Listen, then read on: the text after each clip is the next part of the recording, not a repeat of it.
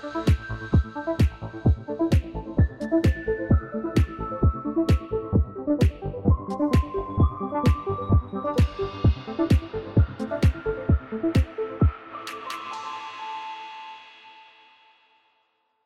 à toutes et à tous, bienvenue dans ce nouvel épisode de Cogiton Science, le podcast qui décrypte les enjeux des sciences.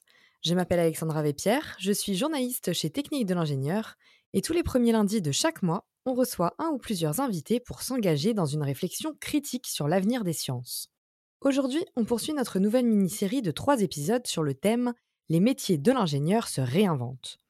Durant cet épisode, on va se focaliser sur l'évolution du métier d'ingénieur où travaillent les ingénieurs aujourd'hui, quels métiers évoluent ou disparaissent, et comment le numérique et la transition énergétique impactent-ils le métier? Pour répondre à ces questions, je reçois Marc Rumeau et Christine Quinola. Marc Rumeau est président d'IESF, donc ingénieur et scientifique de France. Il s'agit d'une association fondée en 1848 qui représente 175 des associations d'alumni d'écoles d'ingénieurs en France. Marc Rumeau était donc ingénieur, il a fait toute sa carrière dans des entreprises dans le domaine des automatismes, de l'électronique, puis de la sécurité électronique et incendie. Christine Quinola est secrétaire générale d'IESF, elle a été ingénieure dans la pétrochimie et aujourd'hui, elle a créé Calirox, son entreprise qui propose des formations en gestion de projet. Bonjour Bonjour Bonjour Alors pour commencer, est-ce que vous pouvez nous expliquer quelles sont les missions d'IESF il y a essentiellement cinq, euh, cinq fonctions euh, qu'on peut rappeler euh, comme si. C'est d'abord rassembler les ingénieurs et scientifiques de France au travers de leurs associations en, encourageant une collaboration transversale, c'est-à-dire qu'il y ait une communauté d'ingénieurs et de scientifiques. Et ça se traduit par des groupes de travail, des comités de tout type de représenter la profession auprès des pouvoirs publics, des entreprises du grand public. C'est une des tâches prioritaires que je me suis assigné en tant que président du USF, qui est de faire rayonner cette communauté qui est aussi un, grand corps, puisque nous sommes plus d'un million deux cent mille ingénieurs scientifiques en France, dont environ 920-930 000 encore en exercice. Ensuite, c'est promouvoir en France et à l'étranger la, filière française de, formation aux études scientifiques, qui est une filière qui est reconnue, qui est de qualité et qui, dans, certains, dans certaines mesures, nous est enviée.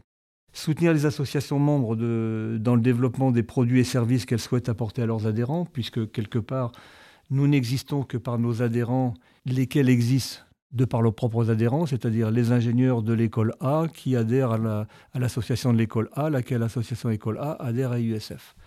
Et puis valoriser et structurer la profession d'ingénieur et scientifique en faisant mieux connaître ses métiers et ses réalisations, en particulier au travers d'une activité phare qui implique un très grand nombre de bénévoles, puisque c'est de l'ordre de 1500, 2000, ça dépend des années, qui euh, agissent dans le domaine de la, de la promotion des métiers d'ingénieur et scientifique auprès des jeunes, puisque euh, nous avons un assèchement de la filière scientifique et technique en France euh, qui commence à devenir inquiétante et problématique au point où, si on écoute la conférence des grandes écoles, on voit poindre le moment où il y aura moins de candidats que de places. Justement, donc cette première partie, euh, on va essayer euh, de, faire une sorte de panorama euh, global sur le métier d'ingénieur aujourd'hui. Et justement, à ce sujet, avec IESF, vous publiez tous les ans une enquête annuelle. Est-ce que vous pouvez me parler de cette enquête? Déjà, qu'est-ce que c'est cette enquête? Et pourquoi vous la faites? Et auprès de qui? Cette enquête, c'est un moment fort de l'activité d'IESF. Ça nous occupe plusieurs mois. Donc cette enquête est un outil euh, qui est multidirectionnel, qui touche à peu près 55 000 répondants aujourd'hui. 55 000, c'est déjà une belle photo de la profession, d'autant plus qu'on touche à peu près toutes les catégories, c'est-à-dire des, justes diplômés jusqu'aux justes retraités et, au-delà, et j'en fais partie, les retraités actifs. Voilà. Et ça permet aussi de suivre l'évolution de la population, de traiter aussi de la question de façon factuelle homme-femme, des discriminations. Dans l'enquête à venir qui va se dérouler au printemps jusqu'au printemps 2022, nous allons ajouter un, autre jeu de questions complémentaires qui va toucher à des problématiques du moment, dont l'une c'est euh, ingénieur et éthique. Jusqu'où doit-on aller Doit-on exécuter un ordre qui est contraire à votre éthique? Ou un ordre qui au moins est contraire à l'éthique de l'entreprise telle qu'elle est publiée dans ses documents officiels. Nous allons avoir un, jeu de questions aussi qui va traiter des, euh, des, violences sexistes et sexuelles, qui est un sujet euh, dire d'actualité et qui touche euh, pas que les grandes écoles hein, avec les ingénieurs, mais qui touche la, j'allais dire la société et qui est une vraie maladie et qu'il faut, euh, faut traiter et éradiquer. Donc voilà tout un tas de choses qui fait que cette enquête reste vivante. Alors ensuite, les, nos clients, nos partenaires, les entreprises peuvent nous demander d'ajouter des jeux de questions qui sont propres à leurs préoccupations du moment. Par exemple, on a des questions qui, sont, qui reviennent de façon récurrente sur euh, comment traiter le retour de l'international, par exemple. Moi, j'ai été expatrié à une certaine époque. Il y avait un statut d'expatrié dans les entreprises, surtout dans les entreprises anglo-saxonnes. Donc, on savait quand on partait, on savait quand on revenait, euh, dans quelles conditions, etc. Puis euh, ensuite, certaines entreprises euh, françaises ou autres ont trouvé que ça coûtait cher, donc on a fait des statuts hybrides, et qui fait qu'au bout d'un moment, il n'y a plus personne qui voulait partir, parce que c'était très compliqué de partir et encore plus de revenir. Donc voilà, l'intérêt de cette, de, de cette enquête. C'est un pinceau qui est important que tout un chacun d'ailleurs peut, s'approprier, euh, qui est en ligne sur les, en tout cas pour la partie résumée qui est en ligne sur le site, qui est achetable aussi.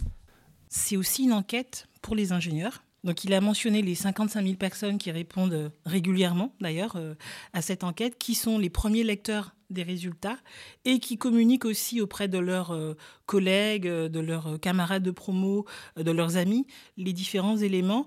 Ça permet aussi à ces personnes de se positionner aussi dans leur carrière on peut avoir différents moments, on se questionne. Est-ce que je suis euh, dans le secteur d'activité euh, Est-ce que je vais y rester encore pendant 10 ans? Est-ce qu'il y a d'autres sujets sur lesquels je pourrais éventuellement euh, m'orienter?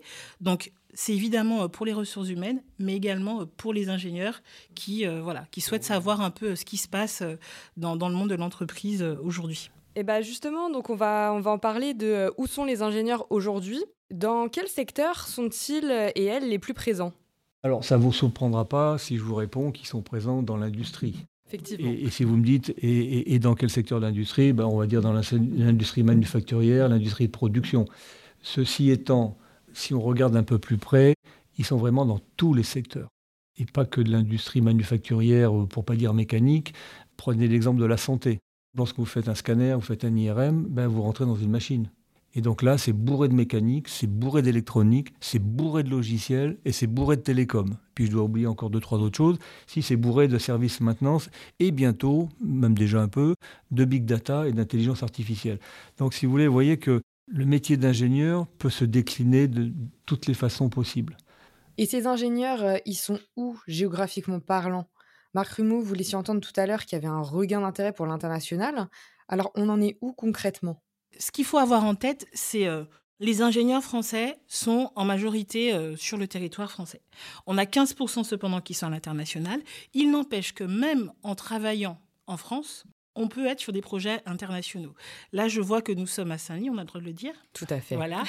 euh, où euh, nous avons, euh, de loin, je vois une tour de la SNCF. Euh, nous avons vu les travaux du Grand Paris en arrivant. Sur les Grands Paris, on a des tunneliers qui sont italiens, chinois. La SNCF a des projets qui sont en République tchèque. L'ingénierie française est aussi à l'international. En termes de chiffres, le fait de vivre à l'étranger et d'être ingénieur français, on est plutôt autour de, voilà, de 15%. Et c'est stable. Doit-on s'en satisfaire? Doit-on euh, le regretter? Doit-on pousser? C'est clair que les cursus tels qu'ils se développent dans les grandes écoles incluent maintenant une obligation d'un séjour de plusieurs semaines, de plusieurs mois, ce qui peut donner le goût de l'évasion. Mais je rebondis sur ce que disait euh, Christine, c'est que beaucoup d'ingénieurs, tout en étant basés en France, dans des sociétés françaises ou des filiales de groupes euh, anglo-saxons, comme ça a été mon cas, sont amenés à travailler pour des clients à l'export ou pour des chantiers, on va dire là, à l'international, et donc à se projeter sur le terrain. Et, ça, c'est important. D'ailleurs, ça me permet de, de, revenir sur un des services USF, c'est que de plus en plus, lorsqu'on répond à des appels d'offres internationaux, on vous demande de qualifier les formations et les diplômes euh, des équipes que vous mettez en regard de votre appel d'offres, de votre réponse. Et dans ce cadre-là, il y a une certification qui s'appelle Euringe, ingénieur européen, qui vous est demandée. L'avantage, c'est que si vous avez euh, dans votre entreprise fait certifier, et c'est un service que fournit IESF à ses adhérents, eh bien vous pouvez répondre en toute tranquillité à ces appels d'offres et mettre donc les pédigrés de vos ingénieurs euh, sur la base de Ringe, euh, qui est un label qui est totalement électronique, qui est infalsifiable. Enfin, il y a énormément de choses qui ont été mises en place pour que ce label signifie quelque chose. Alors, moi, si vous me demandez est-ce que je souhaiterais qu'il y ait plus d'ingénieurs euh, à l'international, d'ingénieurs français, oui, parce que promotion de la culture française, promotion de la formation à la française, qui reste unique en termes d'ingénieurs. Vous allez en Angleterre, en Allemagne, c'est pas du tout le même protocole, c'est pas le même processus. Et ça, c'est quelque chose, c'est un, un asset que nous avons et sur lequel on doit s'appuyer. C'est un pilier sur lequel on doit s'appuyer. Et on le défend d'autant mieux à USF qu'on est attaqué. Parce que beaucoup de gens, y compris en France, vous diront euh, c'est les écoles euh, défavorisées, c'est les écoles de, des CSP, etc. etc. C'est pas totalement faux, mais c'est pas parce que ça a été voulu comme ça. C'est que tout le processus scolaire accroît l'inégalité et la discrimination. Ce que font en retour les écoles, c'est justement qu'ils se saisissent de cette problématique, puisque c'est mieux d'avoir un panel de, recrutement le plus large possible. Bien, les écoles mettent la main à la poche, les anciens mettent la main à la poche, et on fait des, fondations, on fait des, des bourses, au-delà des bourses de l'État, qui fait qu'aujourd'hui, honnêtement, dans ce qu'on appelle une grande école, si l'élève est pris suffisamment tôt, et c'est pour ça qu'on descend maintenant dans les lycées puis dans les collèges, eh bien, on peut accompagner tous ces jeunes qui euh, veulent aller vers les voies d'excellence. Bah, justement, ça va me faire ma transition parfaite. Donc, euh, vous évaluez à chaque fois euh, dans l'enquête la part des femmes dans le métier d'ingénieur. Comment ça évolue? Est-ce que le métier est plus accessible? Qu'est-ce qui est fait d'autre pour ouvrir la profession? Alors, hélas, les chiffres stagnent. On ne sait pas pourquoi. On reste à 24% de femmes diplômées. Alors, déjà, à l'entrée aux écoles d'ingénieurs, on est à 24%. Donc ça veut dire qu'elles y vont, elles finissent. Hein. voilà. Donc déjà, c'est plutôt, euh, c'est plutôt positif. Voilà. Pour euh, intégrer ces, euh, ces filiales d'ingénieurs, je pense qu'il y a beaucoup de limites au départ qui sont fixées par les jeunes femmes. Il faut savoir que moi, j'ai connu l'USF en faisant la promotion des métiers d'ingénierie scientifique auprès de collégiennes, justement, qui me disaient, mais ingénieur, c'est pas pour moi. Donc cette limite, je ne pense pas qu'elle soit venue de leur professeur ou autre. Ce sont déjà euh, des choses qu'elles se sont euh, fixées euh, à elles-mêmes avant de se dire comment on fait pour devenir ingénieur en fait. Je ne peux pas d'office.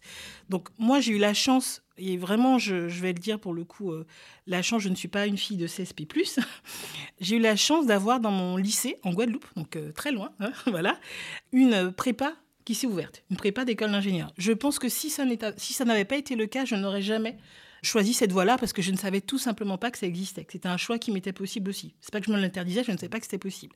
Grâce à cette prépa, on a commencé à savoir un petit peu plus ce que c'était que le métier d'ingénieur. Alors, comment faire pour que ce soit mieux? J'aurais aimé vous dire que ce soit quelque chose qui, euh, qui est unique au métier d'ingénieur, et là, c'est beaucoup plus large. Ça va sur toutes les filières scientifiques où euh, on peut avoir l'impression que ce sont des choses qui sont... Euh, loin des intérêts peut-être que des jeunes femmes, jeunes filles, pensent avoir quand elles sont en phase d'orientation. Et très bizarrement, les écoles qui ont le plus de femmes ingénieurs sont des écoles de chimie. Là, c'est un truc où euh, je suis toujours étonnée. Moi, j'aime pas trop la chimie, mais bon, bravo les filles qui font la chimie. Mais là, moi, je viens d'une école où on est dans le BTP, l'industrie. Je peux vous dire qu'il y a des femmes qu'on recrute, que les, les entreprises attendent et que, sérieusement, on n'a rien à envier aux messieurs. Donc, euh, s'il y a des jeunes femmes, des étudiantes, des lycéennes, des collégiennes, des, petites euh, filles de l'école primaire qui nous entendent, n'hésitez pas. L'énergie a besoin de femmes, la construction a besoin de femmes, l'industrie a besoin de femmes. Et donc, tout, ce panel de choix, c'est un peu dommage de se priver, euh, mesdames, messieurs aussi, hein, ceux qui hésitent à recruter, de ce panel de compétences. Et L'avantage des écoles d'ingénieurs, dont Marc parlait de la bonne qualité euh, tout à l'heure, c'est que nous, on est une, association qui est euh, le lien de différents réseaux d'alumni, donc des réseaux de diplômés d'écoles d'ingénieurs. Je reviens un peu sur mon cas personnel parce que je pense que ça vaut le coup d'en parler là. Euh, moi, on ne peut pas dire que j'avais un réseau qui me permettait de dire que j'allais faire un stage chez PSA ou je ne sais qui à l'époque où j'ai commencé mes études. Pourtant, grâce à mon école d'ingénieur, au fait d'être très tôt euh, au courant du fait que je n'étais pas toute seule, on a pu poser des questions. J'ai pu rencontrer des alumni qui étaient dans différentes entreprises, qui m'ont permis de rencontrer d'autres alumni qui étaient dans d'autres entreprises. Et j'ai fait un premier stage en Allemagne, donc euh, ma partie à l'international a commencé là. Premier poste en Allemagne. Et euh, je peux vous dire que mes parents n'ont rien à voir avec ça. Et c'est vraiment cette force aussi d'entraide qu'on souhaite nous remonter en avant avec l'IESF. C'est euh, on peut s'appeler de tous les noms qu'on veut, euh, alumni et autres. Nous, ce qu'on veut mettre en avant, c'est cette notion, de rassembler. C'est de se dire, on met en avant la culture scientifique. On veut que des profils qui soient motivés, qui soient demandeurs, qui soient curieux viennent dans ces métiers et on va les aider à progresser, à progresser tout au long de leur vie. Parce que bien sûr, on a le diplôme qui est là, qui, qui est quelque chose qui nous certifie qu'à 25 ans, on a atteint un certain niveau de compétence. Mais nous, on prône le fait que tout au long de sa vie, on se forme. Et ça fait partie de nos métiers d'ingénieur. On ne peut pas être. Moi, j'ai commencé, toi, tu as commencé en 1974, c'est ça? Et depuis, tu as, appris, voilà, tu as appris tellement de choses. Et moi, c'est pareil. Moi, c'est 2003. Entre la personne que j'étais en 2003, techniquement, et celle que je suis aujourd'hui, et celle que j'espère que je serai dans 20 ans, j'espère qu'il y a un monde. Parce qu'il euh, il faut qu'on soit curieux. Et c'est tout ce qu'on prône et qu'on souhaite euh, créer comme, euh, comme lien pour, pour notre communauté d'ingénieurs et de scientifiques. On va continuer sur euh, maintenant l'évolution du métier euh, aujourd'hui. Donc, est-ce que déjà il y a certains secteurs ou métiers qui sont en train de disparaître? La réponse est non. Alors maintenant, est-ce que ces métiers évoluent? La réponse est trois fois oui. Et on en revient à ce qu'a dit Christine. C'est que vous êtes euh, ingénieur béton, formé il y a 30 ans à l'école du béton, ESTP et d'autres. Et ben, le béton aujourd'hui, c'est pas le même. La mise en œuvre, c'est pas la même. La maintenance, c'est pas la même. Il y a des notions de durabilité aussi. La durabilité, c'est pas la même. Performance la performance énergétique, le retraitement du déchet, etc., etc., prise en compte, etc. Donc, c'est là qu'on revient sur ce qu'elle a dit, c'est-à-dire formation tout au long de la vie pour accompagner les changements. Alors très souvent, qu'est-ce qui s'est passé lorsqu'il y a eu des gros désastres industriels? C'est qu'on n'a jamais prévu cet accompagnement, on a encore moins, ça c'était les rôles dirigeants, anticipés, et puis le truc s'effondre. Et tout d'un coup, ben, on se dit, ah, ben, plus personne n'est compétent pour rien, etc. Donc les métiers, ils évoluent. Alors, ça ne veut pas dire qu'il n'y en ait pas qui disparaissent intrinsèquement. Donc tout ça, ça, évolue. Et y compris dans les métiers qu'on qualifie de très traditionnels. La fonderie, la forge. Aujourd'hui, on fait des fonderies et des forges 4.0, bourrées d'informatique, d'automatisme, de robotique, de réalité virtuelle, de réalité augmentée. Mais à un moment et à un autre, vous pliez de la tôle ou vous, vous coulez de la fonte. Donc les gestes qu'on m'a appris moi à l'école, en 70-74, ils servent toujours, sauf qu'il y a un environnement machine qui a évolué, un, un, environnement data qui a évolué aussi, et qualitatif, etc. Et d'ailleurs, je dirais, ils évoluent et ils s'enrichissent. Je reviens à la curiosité de l'ingénieur, parce que l'ingénieur curieux, il va aller toujours un peu plus loin. On le voit avec l'intelligence artificielle, on le voit avec l'Internet des objets, on le voit avec la robotique qui devient la cobotique. Vous savez, moi je disais l'autre jour à mon fils, je moi j'aimerais avoir 24 ans là, et sortir d'école en ce moment. C'est super excitant ce qu'il y a dans l'industrie aujourd'hui. Et pourtant j'ai vécu l'arrivée des, mini-ordinateurs, pas des PC, des mini-ordinateurs industriels. Les, premières choses que j'ai vendues, c'est mini-ordinateurs individuels à Peugeot pour gérer les chaînes. Puis après j'ai fait de l'automatisme industriel pour remplacer les, les boîtes de relais. Vous voyez? Ça allait déjà pas mal vite à l'époque. Donc j'ai participé à ces aventures-là. Mais aujourd'hui, il y a tellement d'autres aventures. Alors il y en a une sur laquelle je, m'investis beaucoup et où l'USF aussi est, très partie prenante au travers de ces comités sectoriels, c'est l'arrivée de l'hydrogène. Et d'ailleurs, alignement des planètes, 2030, la France sera leader de l'hydrogène en 2030. Le plan de relance, 10 milliards. Le plan de relance européen, 100 milliards. Et avec un écosystème français de petites, de moyennes et de grosses entreprises et de start-up. Donc c'est sûr que là, on a tous les ingrédients, il ne faut pas se louper. Il ne faut pas faire euh, du franco-français comme on fait souvent, où la bureaucratie éteint la créativité. Mais je pense que là, on n'est pas trop mal parti. Donc si on investit bien l'argent, on aura, euh, on aura cette capacité d'être, sinon le leader, d'être dans les leaders. Dans les secteurs qui vont émerger, donc là vous nous parlez de l'hydrogène, est-ce qu'il y a d'autres secteurs qui émergent euh, aujourd'hui? Voilà, La data. Alors oui, on dit data, mais je vais temporiser un peu les choses souvent quand on parle de data, on oublie qu'il y a une marée, un marécage de données qui ne servent à rien. Je ne sais pas si vous regardez vos, emails, le nombre de spams que vous recevez, par exemple. Imaginez que vous avez tous ces éléments-là triés euh, dans une vie euh, au quotidien. C'est impossible. La donnée aussi dans les secteurs euh, industriels ou du bâtiment d'ailleurs. Hein. Dans toutes ces activités, on peut trouver de la donnée. Comme aujourd'hui, on peut stocker bien plus d'informations qu'on ne pouvait il y, a, il y, a, 20 ans, il y a 40 ans, on a tendance à un petit peu surstocker. Ce qui explique le besoin aujourd'hui de traiter les données de façon un peu plus intelligente qu'on pouvait le faire il y a, il y a ces 20-40 années. Donc, ça nécessite des compétences, des compétences qui vont être mathématiques, algorithmiques. On a d'ailleurs un exemple d'ingénieur qu'il faudrait qu'on invite à l'IESF. Euh, c'est le jeune homme qui a créé euh, Covid Tracker. Donc c'est une application qui, en utilisant des données euh, ouvertes, donc en open source, a réussi à euh, trouver les éléments pour voir euh, comment euh, l'épidémie évoluait et également comment est-ce qu'on pouvait après trouver les bons spots pour sa vaccination, etc. etc. Donc c'est une façon, encore une fois, technique de répondre et d'utiliser la donnée. Encore faut-il qu'elle soit pertinente. Et c'est pour ça aussi qu'on a besoin de personnes qui ont de la patience, de la curiosité. Je reviens dessus, je sais, je suis désolée. Et aussi un peu de méthode. Donc là, euh, hélas, euh, il faut aussi cette méthodologie pour pouvoir traiter euh, ces différentes données. Et le numérique, on pense souvent que c'est quelque chose qui est très, très loin du quotidien. Donc j'ai pris l'exemple trivial des emails que vous avez Aujourd'hui, vos transports sont traités de façon numérique avec des postes de supervision. Toutes les lignes de métro, aujourd'hui, on a des lignes de métro qui vont être automatisées pour ceux qui sont en région parisienne, voire à Lille. Je crois que c'est complètement mmh. automatisé aujourd'hui. Donc ça, c'est du numérique déjà. Euh, on l'appelle pas, c'est pas du numérique fun, mais c'est du numérique du quotidien. J'ajouterais justement, puisque vous me disiez, quels nouveaux métiers, c'est-à-dire qui ne sont pas en évolution au niveau de la data. Il y a un nouveau métier et qui est une denrée rare sur le marché français. Il y a des écoles qui se sont créées à cet effet, qui font des masters. Ce sont les data scientists.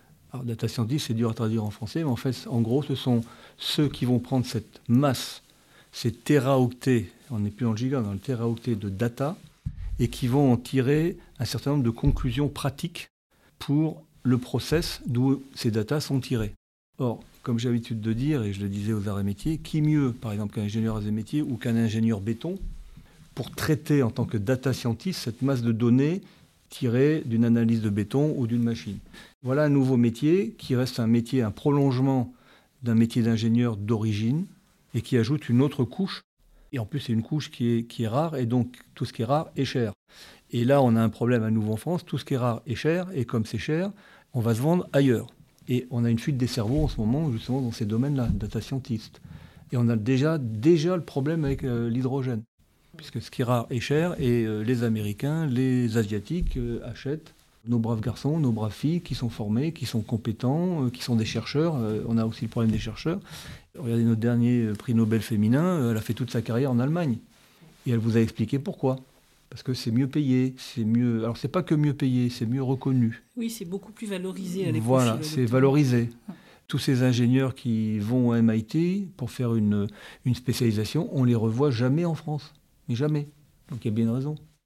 Donc on a parlé de la transition numérique, et maintenant j'aimerais savoir quel est l'impact de la transition énergétique sur les métiers d'ingénieur. Encore une fois, ça a, créé, ça a créé de nouveaux métiers, de nouvelles spécialités. Alors en plus, la transition écologique, j'ai un peu de mal, moi, avec ce vocabulaire. Parce qu'il n'y a pas de transition écologique, c'est traiter le problème de développement durable. Et donc, en fait, pour faire très prosaïque, c'est comment on traite les gaz à effet de serre, comment on traite la captation de CO2, comment on génère le moins de CO2 possible, voire zéro, comment on se sépare des industries, des énergies fossiles. Voilà. Et ça, ça crée des nouveaux métiers. On a parlé de nouveaux métiers parce qu'on va avoir des énergies de substitution, exemple l'hydrogène, et puis des nouveaux métiers parce qu'on va faire des métiers dits de retraitement. Vous voulez rebondir? Oui, je vais juste reprendre un peu sur les notions de transition euh, écologique. Et j'ai envie euh, de parler d'actions peut-être que nous, on mène aussi auprès de la promotion euh, du métier d'ingénieur, on essaie d'expliciter aussi le mix énergétique. Donc, qu'est-ce qu'il y a comme type d'énergie que nous consommons aujourd'hui? Pour quel, quel type de bien? Donc le fait que fossile plutôt pour les déplacements en véhicule et autres. Les énergies renouvelables y compris euh, des sujets comme la biomasse qui ne sont pas forcément très abordés ici. Donc on essaie de montrer que ce sont des sujets sur lesquels il va y avoir du recrutement à l'avenir.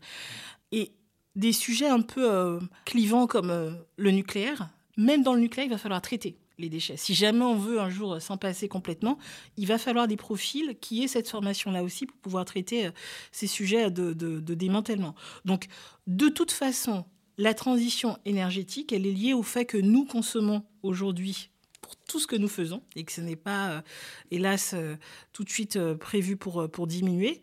En revanche, tout jeune qui a envie de, rentrer dans ce type de métier peut venir et apporter des solutions pour améliorer le mix énergétique ou éventuellement un peu plus d'économie circulaire, comment faire pour réutiliser, pour augmenter la durée d'usage de tel ou tel produit qu'on aura pu euh, réaliser euh, pour qu'on soit plus, euh, en tout cas, plus pérenne sur, sur, sur l'usage qu'on peut en faire.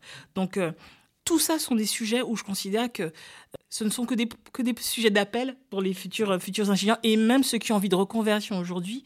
je les invite à, regarder ce qui peut être fait en hydrogène, en biomasse, en énergie renouvelable. Les compétences, je considère que même moi j'ai des compétences plutôt en projet fossile, elles sont très utiles pour ces projets aussi euh, où on a à la fois de la production et de la distribution d'énergie à mettre en place.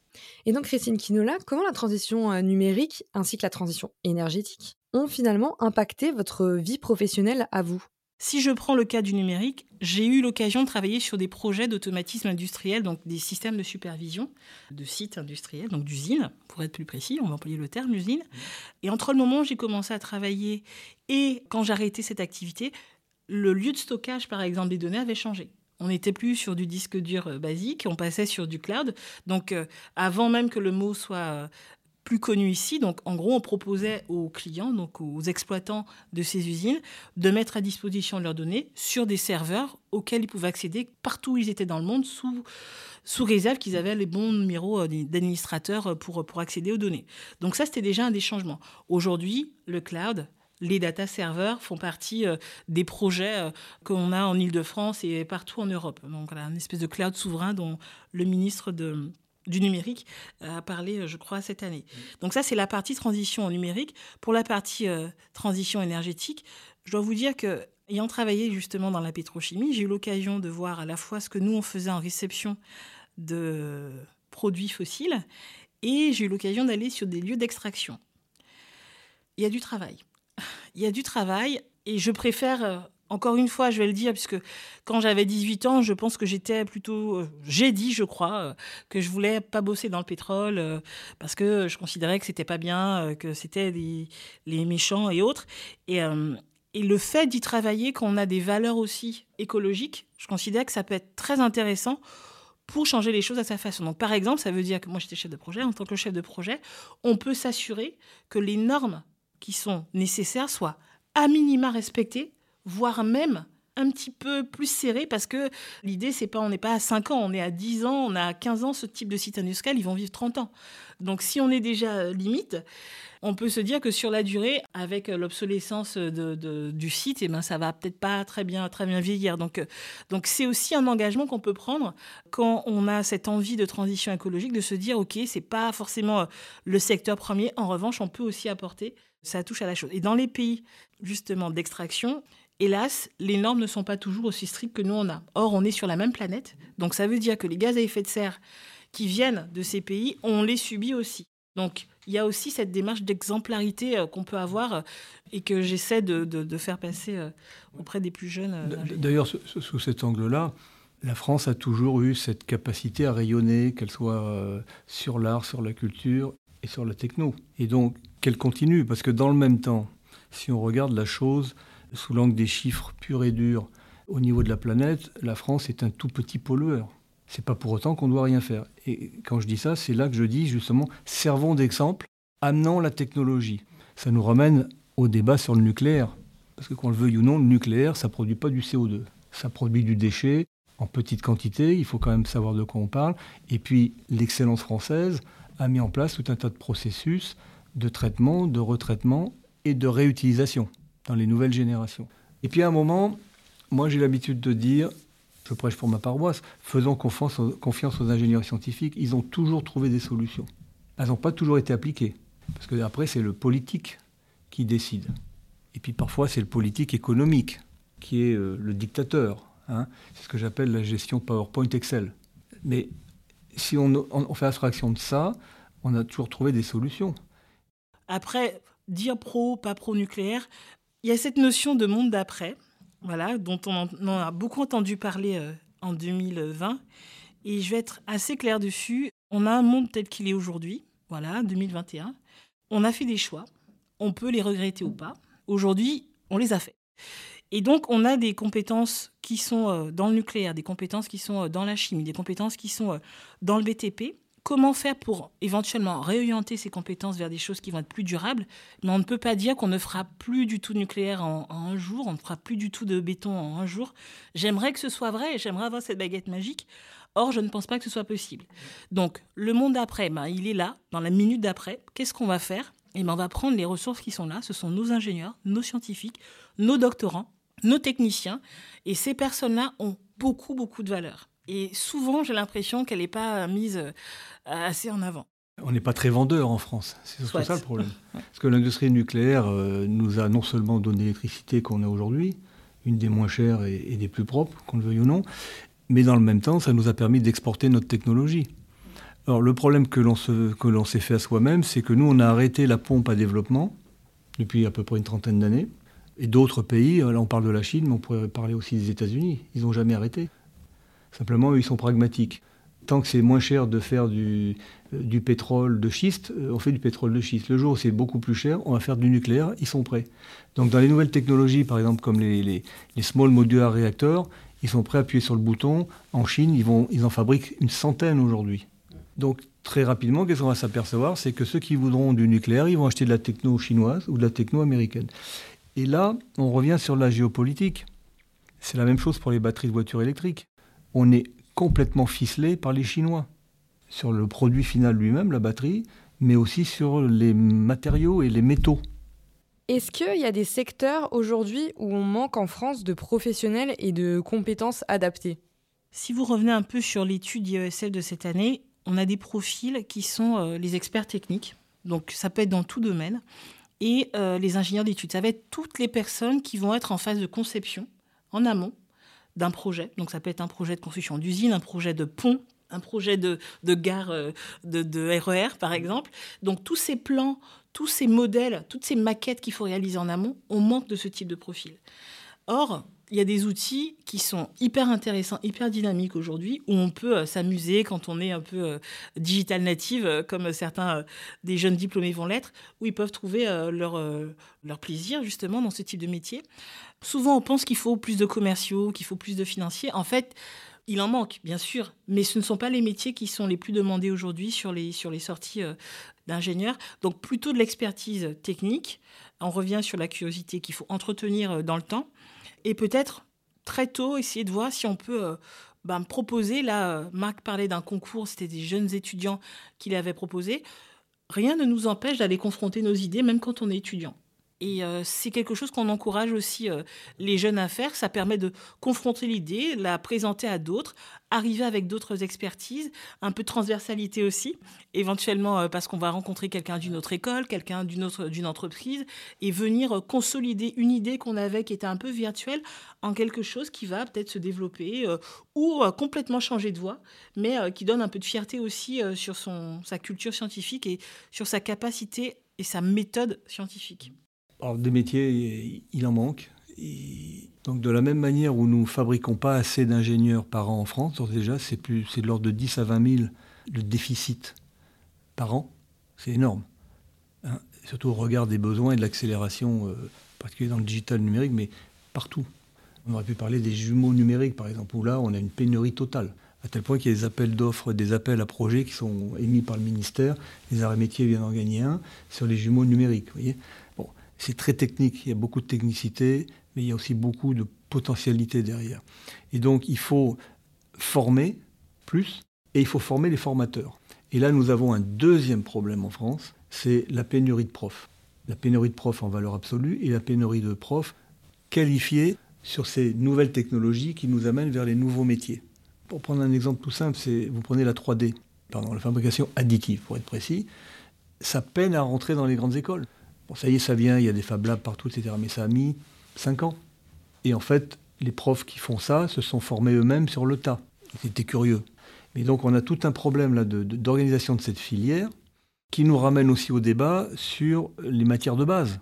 Parce que pour pouvoir bien faire un jumeau numérique, il faut avoir un peu de maths, puis un peu de physique, puis un peu de mécanique. Si vous n'avez pas euh, ça, vous n'avez pas ce cocktail, ça va être compliqué pour vous. Si vous regardez, il y avait un rapport hier, je crois que c'est dans le News Tank, sur le déficit de candidats aux examens pour devenir prof. Et en particulier dans les matières dites scientifiques ou en périphérie de la scientifique, c'est-à-dire physique, chimie, euh, physique euh, et maths, là c'est plus qu'une pénurie, c'est un trou noir. Et ça, ça a été tout, le fil conducteur de notre livre blanc.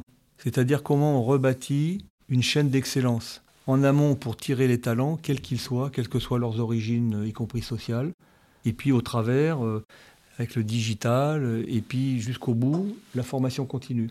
On y dépense des fortunes avec un rendement très faible. Et ça, c'est une catastrophe. Et maintenant, pour finir, est-ce que vous pourriez nous conseiller des ressources, donc euh, des films, des livres, euh, des sites internet, etc., pour aller plus loin sur notre sujet sur Ah ouais, ouais. l'évolution Alors là, là, vous pouvez noter, il n'y en a qu'une, c'est le livre blanc IUSF. Alors, en deux mots, qu'est-ce que c'est que ce livre blanc euh, dont vous nous Alors, le livre blanc, d'abord, il s'appelle Face aux défis du 21e siècle, les recommandations et les propositions des ingénieurs et scientifiques de France. Recommandations et propositions. Donc, ce n'est pas un texte de philo, ce n'est pas un regard euh, ésotérique sur la situation, c'est face à un problème, remis dans un contexte, quelles sont les propositions et les recommandations que nous faisons pour que le monde politique, le monde socio-économique s'en saisissent. En mettant un bémol, évidemment, on ne prétend pas avoir la Bible, bien que, on a quand même quelques credentials, comme on dit en anglais, et donc de faire en sorte qu'on puisse faire évoluer la situation. Et donc, du coup, où est-ce qu'on le trouve, ce livre blanc? Eh bien, vous l'aurez, chère madame, contre la modique somme de 15 euros. Mais il se trouvera, il y aura un lien sur le site euh, IESF Alors, pour, pour y oui, mais il n'y aura pas tout, parce que comme on veut aussi, euh, on a besoin d'argent, comme toute association, pour faire vivre, et, et publier un livre, c'est pas gratuit. Et dans le même temps, si c'est gratuit, ça n'a pas la même valeur. Là, c'est aussi renvoyer un message au rédacteur, elle en a fait partie, euh, on est, je sais pas, il y a moins de 80 personnes, qui ont- il y a 5 chapitres, hein, donc vous mettez en gros 20 personnes par chapitre qui ont bossé. C'est quand même valoriser leur travail, de dire, bah écoutez, euh, et puis si demain on dit, tiens, on en a vendu 100, ouais, je serais très content. Et vous, Christine, vous avez une ressource particulière à euh, nous partager? Alors bien sûr, on peut aller sur le site de l'IESF, mais euh, je vais être un petit peu plus euh, trivial que, que Marc et parler de, de films et de séries où je trouve qu'on qu'on parle indirectement euh, de la culture scientifique. Donc il y a un film qui s'appelle Le Mans 66, où euh, c'est euh, une équipe qui va travailler sur la Ford Mustang, qui a participé à la course du Mans 1966. Et c'est assez marrant de voir la difficulté entre la technique et des fois l'organisation de l'entreprise. Donc je l'aime bien pour ça, voilà. Et un autre qui est plus français, c'est le Bureau des légendes. Donc c'est une série où on parlait de technique tout à l'heure et de numérique. Il y a eu une transition entre les différentes séries où on a vu que la complexité entre la géopolitique et le numérique euh, prenait de plus en plus de, de place. Et je me suis dit, ça c'est assez intéressant aussi pour qu'on se rende compte que quand on a des personnes très bonnes techniquement, on peut s'en sortir aussi dans des situations très très complexes. Donc euh, voilà, ça c'est deux exemples pour, euh, pour les plus jeunes où ils vont bien s'amuser aussi. Hein. C'est pas, voilà, c'est pas que des maths. Bon, bah merci beaucoup, alors au revoir. Au revoir. Ben, merci, au revoir. Merci.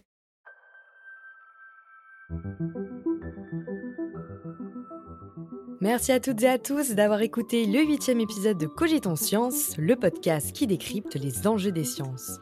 Un grand merci également à nos invités, Christine Quinola, secrétaire générale d'IESF, et Marc Rumeau, président d'IESF.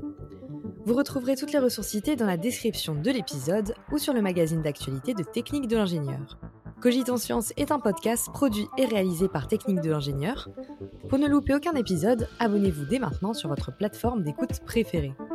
Cet épisode a été réalisé en compagnie de Intisar El Mohamed, merci à elle, et le générique a été créé par Pierre Ginon, merci à lui. Et nous, on se retrouve très prochainement pour un nouvel épisode sur les évolutions du métier d'ingénieur. À bientôt!